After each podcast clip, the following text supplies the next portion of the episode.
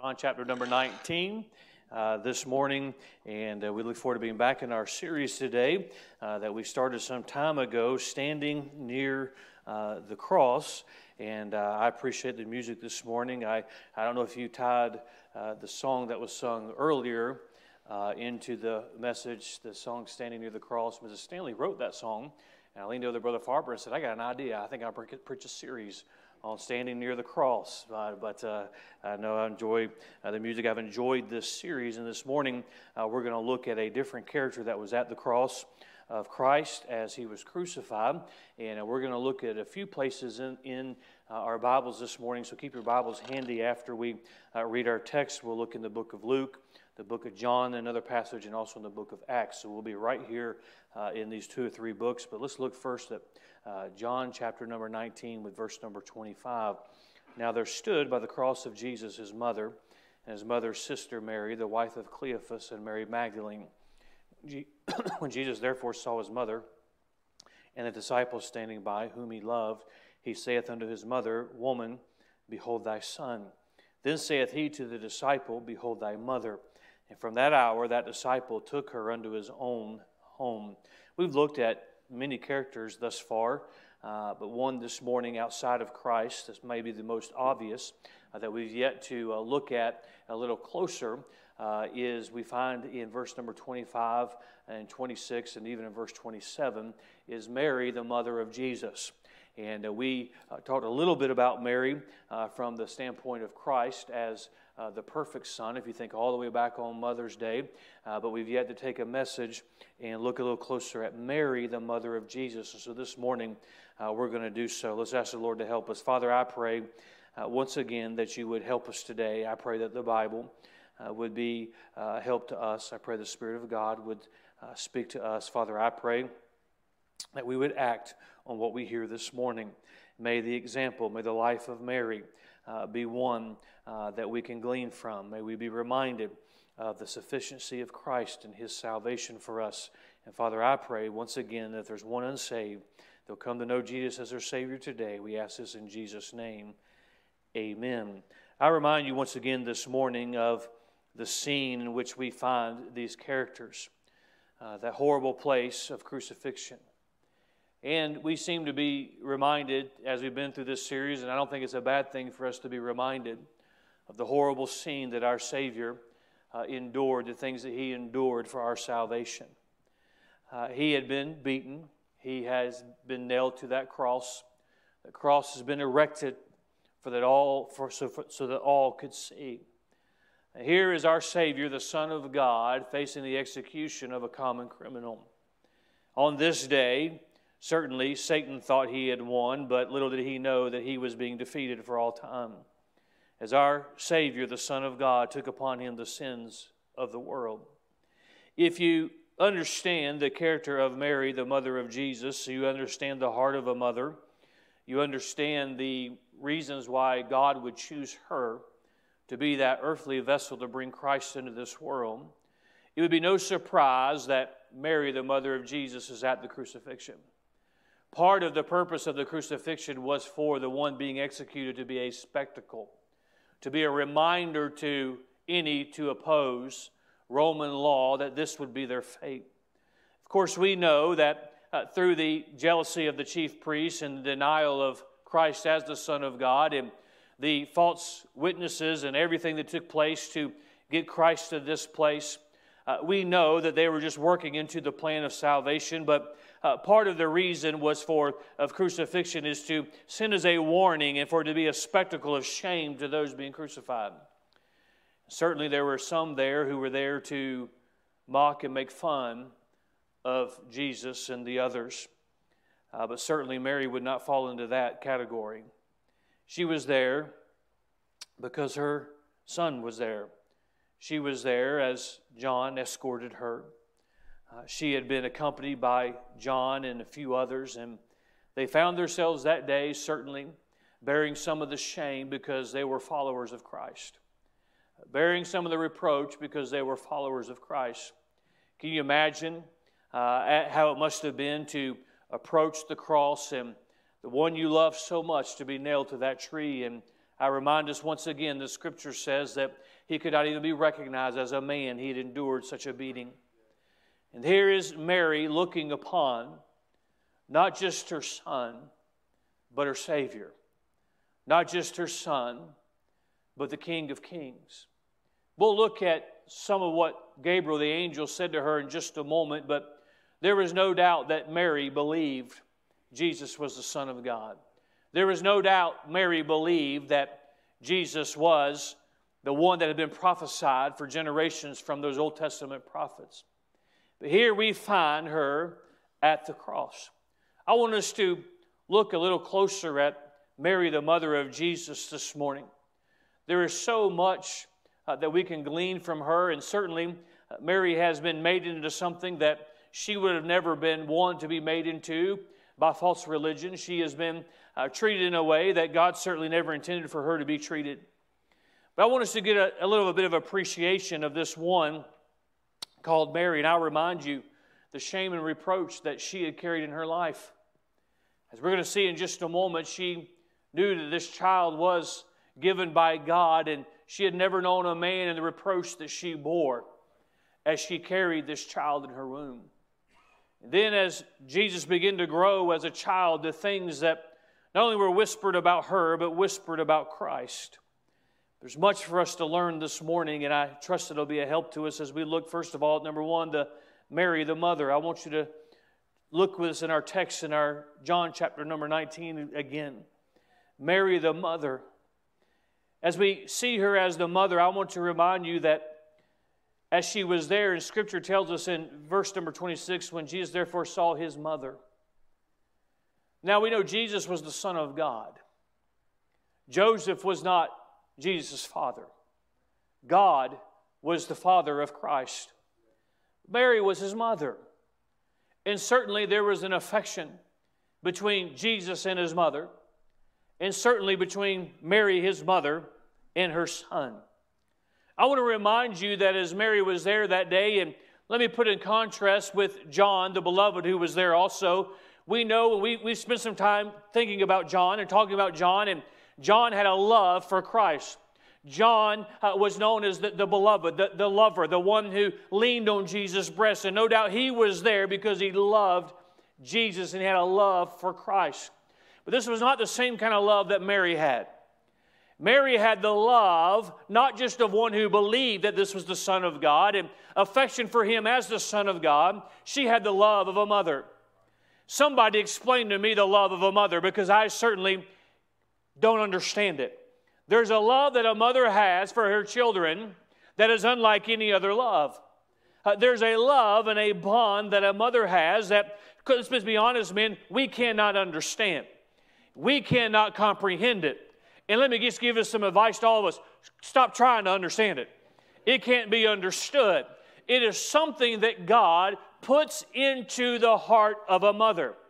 Now, Jesus, the Son of God, looked upon his mother, but you understand, Mary, this was her son. Yes, it was her Savior. Yes, he was the Son of God in her mind. And yes, she knew that he was sent from God. But she carried him in his womb for, in her womb for nine months. She, she took care of him when he was a child. She, she watched over him. She, she, this was her son. It was a bond she had. Can you imagine? Often we say about mothers that certainly they have a love like anyone else, but mothers like the mother, don't they? My mother is not feeling well. Uh, it's just what mothers do. Moms, when that boy, he gets that first bicycle and he begins to ride that bike and he skins his knee. Oh my goodness, you think he's going to die? The typical mom, not all moms are this way, but the typical mom is, oh, what are we going to do? Oh, we got to get it. We got to get it, get it fixed, and we got it. Dad's like, rub some dirt on it. Get back out there, son. What are you doing? You're not going to die. But moms are different. Can you imagine how her heart must have been breaking to watch her son endure the physical suffering. But I remind you once again the love for Jesus was not just as a believer, but that unique love of a mother. Her heart was breaking. John's heart was breaking. Mary Magdalene's heart was breaking. There's other followers of Christ there, their heart was breaking. But not like Mary's heart. It's a little bit different for Mary because Mary was a mother. Mary was his mother. But I want to move very quickly to the second thing I want us to see today about Mary. I want us to look in Luke chapter number one, if you'll be turning there to Luke chapter number one. I mentioned second, secondly, Mary the maid. We see here in our text this morning, John chapter 19 is Mary the mother, but I want us to see in Luke chapter number 1, Mary the maid. Luke chapter number 1 and beginning in verse number 26. In the sixth month, the angel Gabriel was sent from God into a city of Galilee named Nazareth. Verse 27 To a virgin, espoused to a man whose name was Joseph, of the house of David, and the virgin's name was Mary. The angel came in unto her and said, Hail, thou, thou, thou that art highly favored. The Lord is with thee. Blessed art thou among women. And when she saw him, she was troubled at this saying, and cast in her mind what manner of salutation this should be. And the angel said unto her, Fear not, Mary, for thou hast found favor with God. And behold, thou shalt conceive in thy womb, and bring forth a son, and shalt call his name Jesus. He shall be great, and shall be called the Son of the Highest. And the Lord God shall give unto him the throne of his father David. And he shall reign over the house of Jacob forever, and of his kingdom there shall be no end. Then said Mary unto the angel, How shall this be, seeing I know not a man? And the angel answered and said unto her, The Holy Ghost shall come upon thee, and the power of the highest shall overshadow thee. Therefore also that holy thing which shall be born of thee shall be called the Son of God. I reminded as we look at the first aspect of Mary, Mary the mother, what her purpose was. We are reminded it, Mary the maid, and what her character was. We see in verse number 26 and verse number 34, the scripture tells us that Mary was a virgin. She knew not a man. And the Holy Spirit was going to conceive this, the, the Christ child, and Christ was going to be born of a virgin we find that she was a virgin, but not only that, she was favored in verse number 28. And the angel came in unto her and said, Hail, thou that art highly favored. Now I'm thankful that God loves us all. But God favored Mary. Mary wasn't randomly chosen, Mary was chosen specifically by God to fulfill a purpose. The Bible tells us some things about Mary. We're going to look at more of them in just, just a moment to get a sense of the kind of individual she was, but she was a person of character. It might remind all of us character matters. The way we live matters. Sometimes we look to God and say, God, why don't you use me in such and such a way or in a greater way? Well, character matters. Character counts. The way we live matters if we want God to use us. And certainly, Scripture tells us today that she was highly favored by God.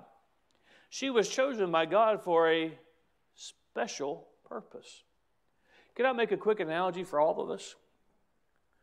God only chose one person to be the mother of Jesus. But whatever God chose you for, that's a special purpose because God chose you. Say, huh, well, certainly, God, maybe you're a mother and you're thinking today, well, God certainly didn't get, choose me uh, to bring, bring Christ into the world. Maybe He chose me to bring the other in, but not, not whatever. Whoever God gave you, it is a purpose designed for you. It's an important purpose chosen by God. But I want us to continue reading in verse number 38. Mary goes to see Elizabeth, her cousin. If you know the scripture, you know that at the beginning of this chapter, the angel comes to Elizabeth and comes to uh, her husband and, and tells them that there's going to be the one to be born of them uh, that is going to pave the way for the Christ child. Of course, that's John the Baptist. Verse 38, and Mary said, Behold, the handmaid of the Lord, be it unto me according to thy word. And the angel departed from her. Uh, before we read any further, let me remind us in verse number 38 reminds us that she was surrendered. it was important that she was a virgin. It was important that she was highly favored. She had to surrender to what God had chosen for her. See, Mary, the mother, standing at the cross, had the heart of a mother. She loved Jesus as a mom would love her son. She certainly loved him as her Savior, but she loved him in a way that nobody else could love him because she had been his mother. We find in verse number 38, we find that surrender to what God had. May her life remind us of the importance of us to surrender what it is the will of God has for us. I mentioned just a moment ago how difficult this was going to be for her. She was espoused, she was engaged, she was promised to a man, but she had known no man. And now she's going to be conceived of the Holy Spirit of God, and she's going to be with, with child, not married to this man. I know that still, uh, even, even in some of the things that are accepted in our society today, they were not accepted in this day. Uh, people who, who, who conceived out of wedlock, they, they, they were potentially be stoned. They were cast out of society. They were certainly, at the very least, whispers. What would they say about her? She knew the truth. She knew the special task. But who outside of Elizabeth and Joseph and these others were going to believe her? But she had to surrender. And may I say to us this morning, remind us not everything God has planned for us is easy to do, is easy to accomplish, is easy to live with. There are sacrifices, and they're just that. They are sacrifices to do what it is that God would have for us to do. There had to come surrender. And I'm going to get ahead of myself. Uh, she surrendered not because she was a God, because she needed a Savior, because she had to surrender to the will of God. And every one of us has to come to a time in our life, a place in our life, where we surrender to what God has for us. She, the scripture tells us that she's in this conversation with Elizabeth, and we get down to verse number 46. And Mary said, My soul doth magnify the Lord, and my spirit hath rejoiced in God my Savior. For he hath regarded the low estate of his handmaiden. For behold, from henceforth all generations shall call me blessed. For he that is mighty hath done to me great things, and holy is his name, and his mercy is on them that fear him from generation to generation. He has showed strength with his arm. He has scattered the proud in the imagination of their hearts. He hath put down the mighty from their seats and exalted them of low degree. He hath filled the hungry with good things, and the rich he hath sent empty away. He hath opened his servant Israel in remembrance of his mercy, as he spake to our fathers, to Abraham, and to his seed forever. We find Mary testifying, giving some praise to the Son of God. Mary was spiritual. Mary had an understanding. She is speaking of what the prophets had spoken of. She was speaking of the promise made to Abraham. Again, here's a good reminder for, for us. The more we know the things of God, the more we are in tune with the things of God, specifically the scriptures, the more we can be used by God and the more praise that we can give. There's a correlation. Those that, are, that know the Word of God in the Word of God are the most likely to give praise. And we see here a something that we can build on when we get to the next truth in just a moment. Mary, even Mary the maid, did not draw attention to herself. She put all of the praise and all of the glory to God. She put all the praise to him and the one that was come and the one that had been prophesied about. Then I want us to get, thirdly, this morning to Mary, not a mediator. We're going to be in John chapter number 2. Mary, the mother, at the foot of that cross, you can imagine her heart breaking. Mary, the maid, can you imagine the, the, the, the confusion. Can you imagine the overwhelming nature of the conversation with Gabriel, the archangel? Um, anytime you had an encounter with Gabriel would probably be pretty overwhelming, but then with the message that he brought for Mary. And then when she goes and speaks to Elizabeth, and Elizabeth, who's with child with John the Baptist, and when Mary begins to tell the story, Elizabeth testifies that John leaped in her womb, and certainly John would be preaching of the Son of God that would be to come. Then Mary gives the testimony not of herself, not of her own character, not of our own goodness, but of the goodness of God. And as we look this morning in John chapter number two, there's an important principle we see here from this miracle that Christ performs. In John chapter number two, beginning with verse number one, on the third day there was a marriage in Cana of Galilee, and the mother of Jesus was there.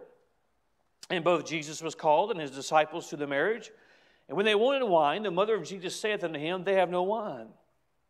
Jesus saith unto her, Woman, what have I to do with thee? Mine hour is not yet come. His mother saith unto the servants, Whatsoever he saith unto you, do it. Now, Jesus would perform a miracle.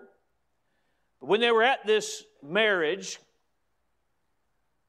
the scripture tells us that they ran out of wine, and Mary says, I'll go to Jesus. And Jesus, they need wine. So she wanted him to do an on demand miracle. It wasn't because of a lack of belief. She certainly believed and she knew he was the Son of God. I don't believe she had any selfish motives. I believe she's like, she's, Jesus can take care of this. He can solve this. There's nothing wrong with that. Sometimes we're of that mindset. We should be, but there's another matter of whether or not it's the will of God.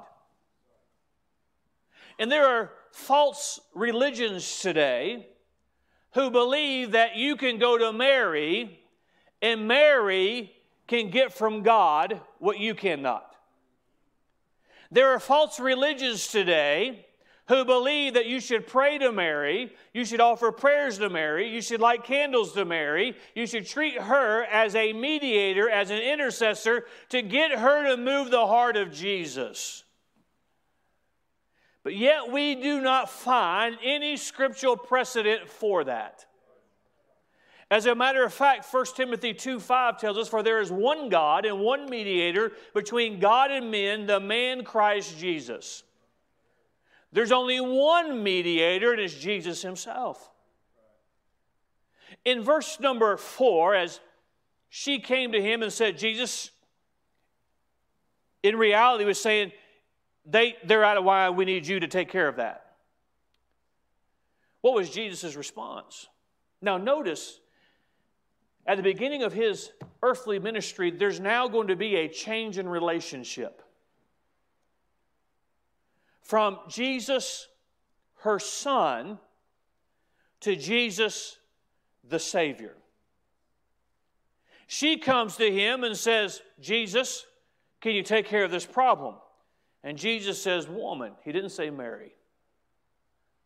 Same way he addressed her at the cross. Now, this was not disrespect. Anybody who knows anything about this day will tell you this was a general addressing, like we would use ma'am. Woman, what have I to do with thee? Notice what he says. What have I to do with thee? Mine hour is not yet come. Now, did Jesus love Mary? He loved her so much he's going to die on the cross for her, just like he did you and I. Did he love her as his mother? Absolutely. It's evidence on the cross. The last thing Jesus did in his humanity was care for his mother. It's a powerful sermon, powerful message. He loved her. But Mary could not influence Christ to do anything that was not the will of the Father. Mary could not move the heart of Jesus because Jesus came to do the will of the Father. Now, answer me this if Mary could not move Christ then. What makes us think that Mary could move Christ now? Because she can't. Because we have scriptural precedents that Mary needed salvation just like every man. Mary needed forgiveness just like every man. But we find a relationship that is changing when she interjected herself into the Father's business. She was reminded that Jesus was not here to do her will, He came to do His will. The same is still true today. If you want to move the heart of God, you can't go through Mary, you can't go through John the Baptist, you can't go through the Apostle Paul, you certainly can't go through the Pope or a priest or any religious man. It is only through the Lord Jesus Christ. He grants us access to the Father. I don't need to pray to anybody else. I don't need to light a candle to anybody else because Jesus, acting as my high priest, your high priest, covered our sins with his own blood. Now we have access to the Father. Aren't you thankful that you don't have to stop at a phone booth on a Saturday night and say, Hey, can you talk to God for me? We can go to God ourselves. We don't have to go to Mary or anybody else. Mary never intended for herself to be placed on a pedestal next to her son. He gave this general greeting signifying there's a relationship change, says, What do I have to do with thee? Again, I remind you, he was not being disrespectful to her. But Mary was drifting over into God's business. I'm, I know, as you know, that God wants to meet the needs of man.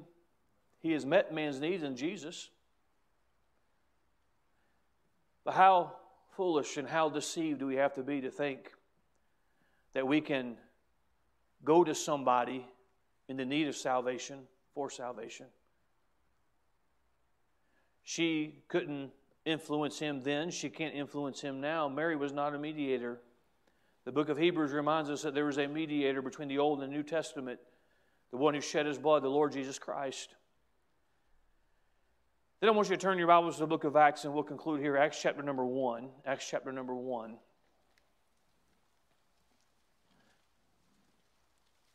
There's some powerful truths here that are going to sum up the life of Mary in my mind. I want to remind you of where we first saw Mary in the message this morning at the foot of the cross. Mary, the mother. This was the great purpose God had for her. We then go to the book of Luke and we find Gabriel coming to her. We find Mary, the maid.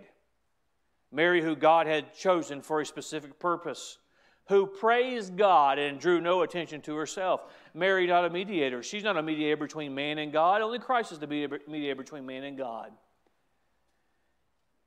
And we have scriptural foundation and precedence. Any belief that you have to pray to Mary or you can pray to Mary to get to God is not found in this Bible.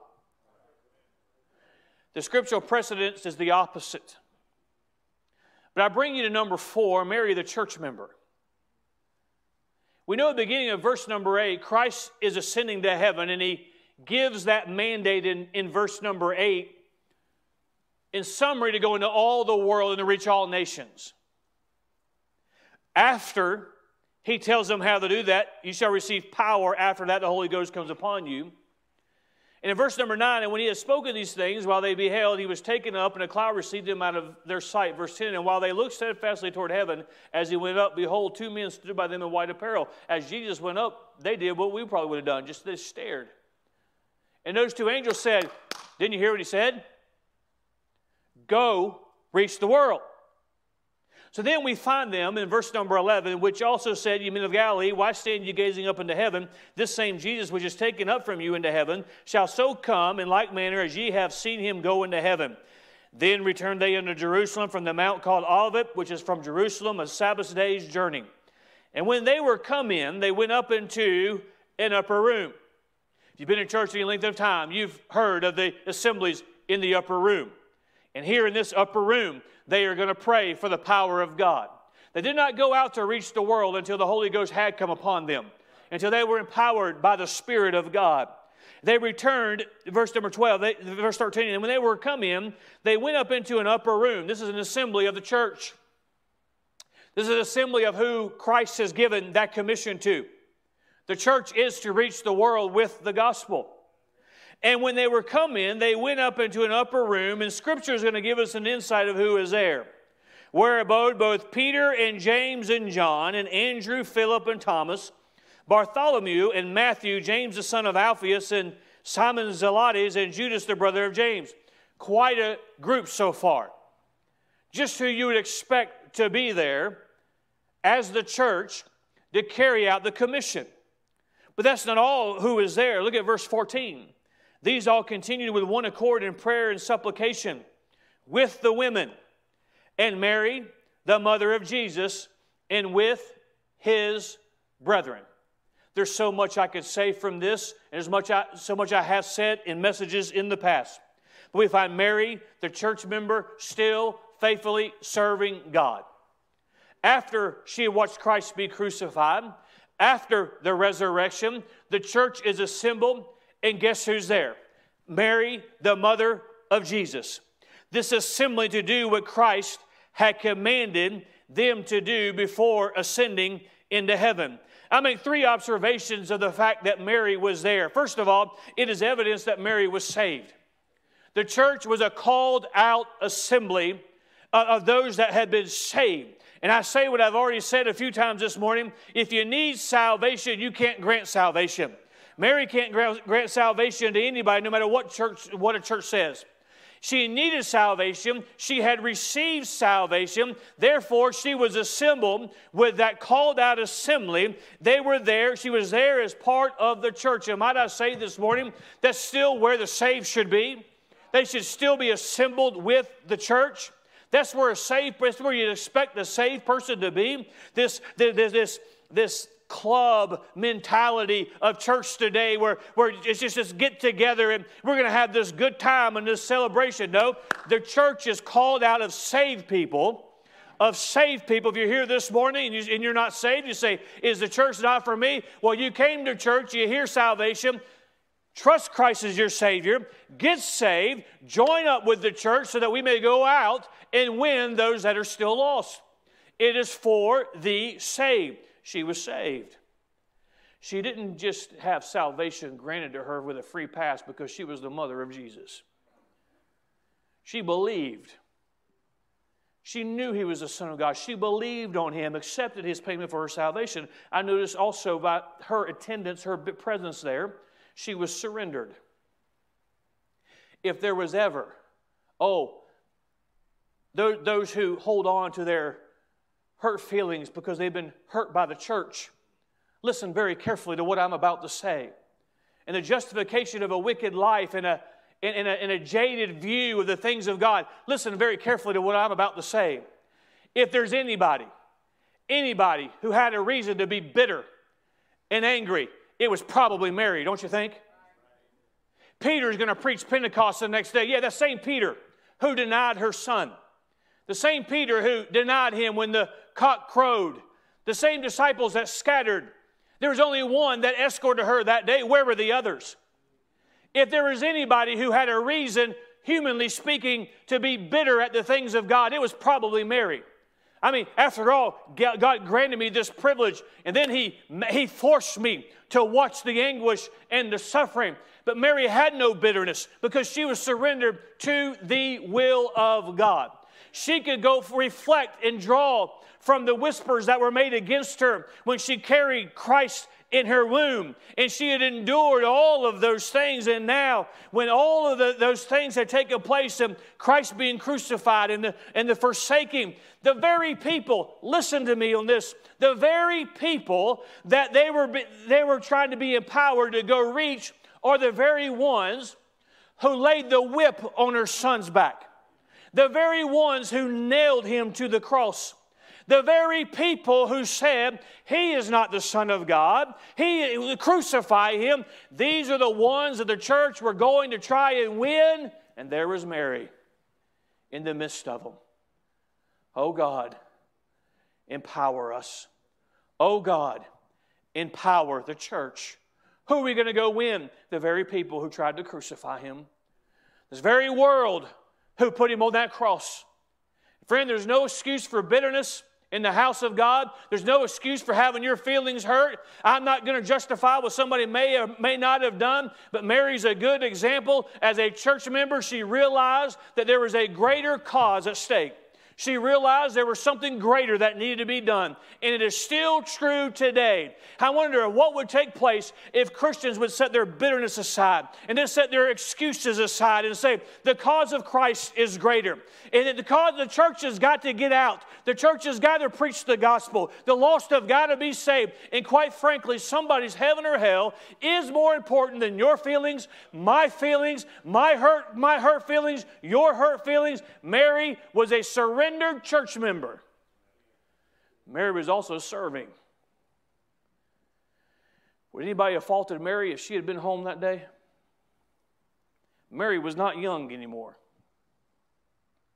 Mary had, as they said, been through some things. But where is Mary? Well, if the church is going to assemble, that's where I'm going to be. If the church is assembling, I'm going to be there doing what I can. She served with the church. See, her only purpose was not to be a mother. Moms, listen to me. Well, God just put me here to be a mother. You won't find that in the Bible.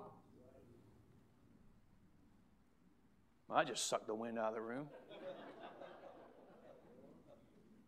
That's just all. No, he, he didn't, he, his only purpose for you is not to be a mother. It is a purpose for you. But your purpose is to honor and glorify God like everybody else. Your purpose is to serve Him. Your purpose is to be part of the church. Well, if I just can't rear my children, I don't have any purpose. That's a very humanistic view of life. If that was true, then as soon as you're, I mean, there'd be a countdown for your last child being 18 because that's when you'd be checking out. And by looking around and seeing some of your children, you probably wish you were ready to check out by the time they got reared. Don't miss the truth. Mary had been chosen by God for a specific purpose. But yet, when that purpose was fulfilled, she still had another purpose. I wonder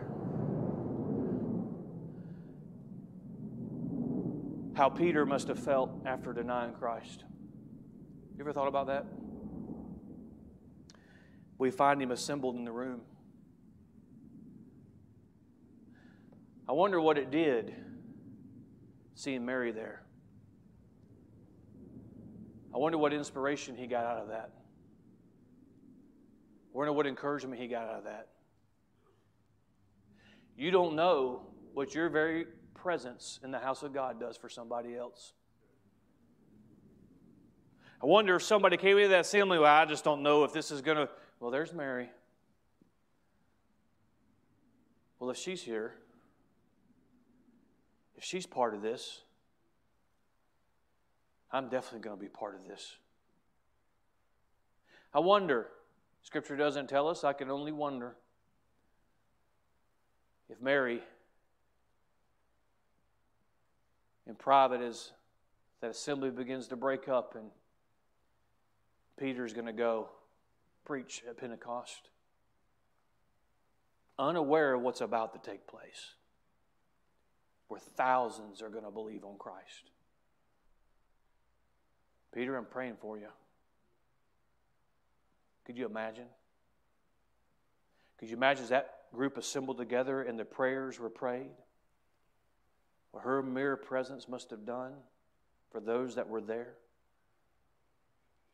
Friend, you don't know what your mere presence. Well, I've got burdens. When I'm rid of those burdens, I'll be back. Oh, no, you come with your burdens. You'll get help, but you'll help somebody else. Well, life's been unfair, and, and God allowed these things to happen. God's not fair. Oh, friend, we've already covered. If there's anybody who had an, an excuse, humanly speaking, it was Mary. But there she was, involved in the things of God. God's got something greater for me. God's got something else I can do. Oh, I believe God heard everybody there. But do we know God had a, had a special place in his heart for Mary because he chose her, because she was favored. And there she was in the midst of the greatest days of the church as it is commissioned to do a work for God. See, her only purpose was not just to be a mother. She didn't just let one role in life define her. You and I, with the things that God gives us to do, say, Well, that's passed me by. Do I have any purpose left? Well, if you're here, if you're here, well, if I can't serve in this capacity, I just don't know. No, give honor and, and glory to God. Be a part of what God's doing. In chapter number two, 3,000 people call on Christ. We know the names of some that were that upper room, but not all. We know the name of Mary, but not all the women. Everybody in upper room had a part in that. I'm thankful for the example of Mary. After her heart had been ripped from her. Christ was resurrected. And then he leaves her again. But he's given a purpose, he's given a command. After the Holy Ghost comes upon you, there's a Jerusalem, there's a Judea, there's a Samaria, there's the uttermost. Mary didn't let her circumstances, Mary was a widow by this point, but I could still make a difference. I could still be a part. I wonder who needs to hear that message this morning. Your quote unquote purpose in your mind may have passed you by. If that were true, why are you still here? That's can I just say that's that's one of the great things about God's church. Is everybody can find a place in God's church. Everybody's important in God's church. Everybody can serve in God's church. So if I can't do what I used to can do, can you pray? Pastor, I can't get out there and do what I used to can do. Can, can you be an encouragement? Well, Pastor, I've got this affliction now. I've got I, I, my life has changed. But when you just show up, I promise you, Somebody's getting a blessing out of that. Somebody has an understanding of, at least some sort of understanding of what you've been through, and if they're part of it, I can be a part of it. Mary, the mother of Jesus, had a unique role, but certainly had a broken heart at the foot of the cross like nobody else had. But yet, we find, and can I just say one more time? Mary didn't have different emotions than any woman in here. Well, my heart's just been ripped out, and I don't know why I'm parking here. It just wasn't fair for me. Mary had all the emotions that every mother has. But when the church assembled to go win the very people who crucified her son. Mary said, I'll be there. Mary was there. Mary said, I want to be a part of that. I want to have a role in that. I'm convinced the church is limited today because we make it all about us and not about Jesus.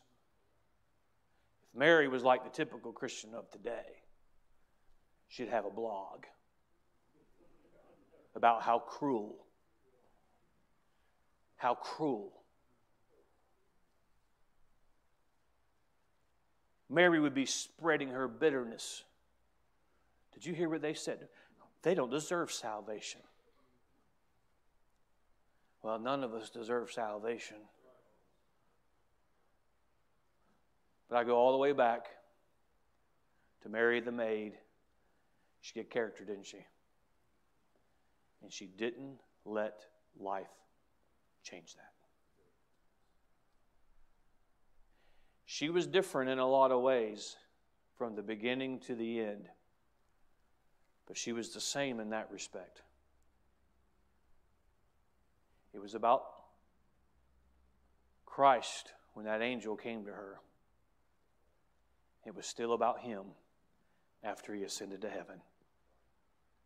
Let's keep Christ the focus. Church, we have a world to reach. This world is cruel. This world is, is hateful. It's the same world that Christ said, Go win them. Go tell of a risen Savior. Go tell of the fact that, that I'm coming again. And friend, no matter what is holding you back, say, Well, I've been hurt. Well, put your hurt feelings aside. Well, I'm just bitter. Well, well, why are you confessing your sins to me or your best friend or anybody else? Get rid of your bitterness. Get over it. The work of God needs you. Somebody else needs you. I wonder how many Sunday school classes could be taught if we just put down our bitterness. I wonder how many people could be reached and helped if we just, we just put down our hurt feelings.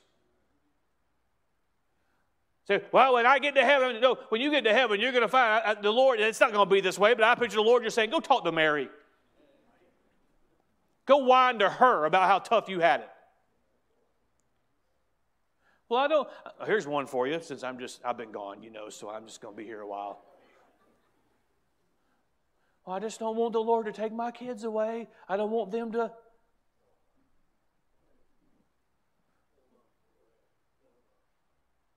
Well, I didn't. That, that wouldn't go over well with Mary. Hey, let's surrender to the will of God. Let's be faithful to the will of God. Let's be part of the things of God. No matter what life brings you, let's, as a saved, surrendered, and serving, as Mary sets that example. She sets an example not as one we can pray to, but she certainly sets a lot of other examples for us. Let's let Mary, the mother of Christ, standing near that cross, let her teach us some things this morning. Father, I pray.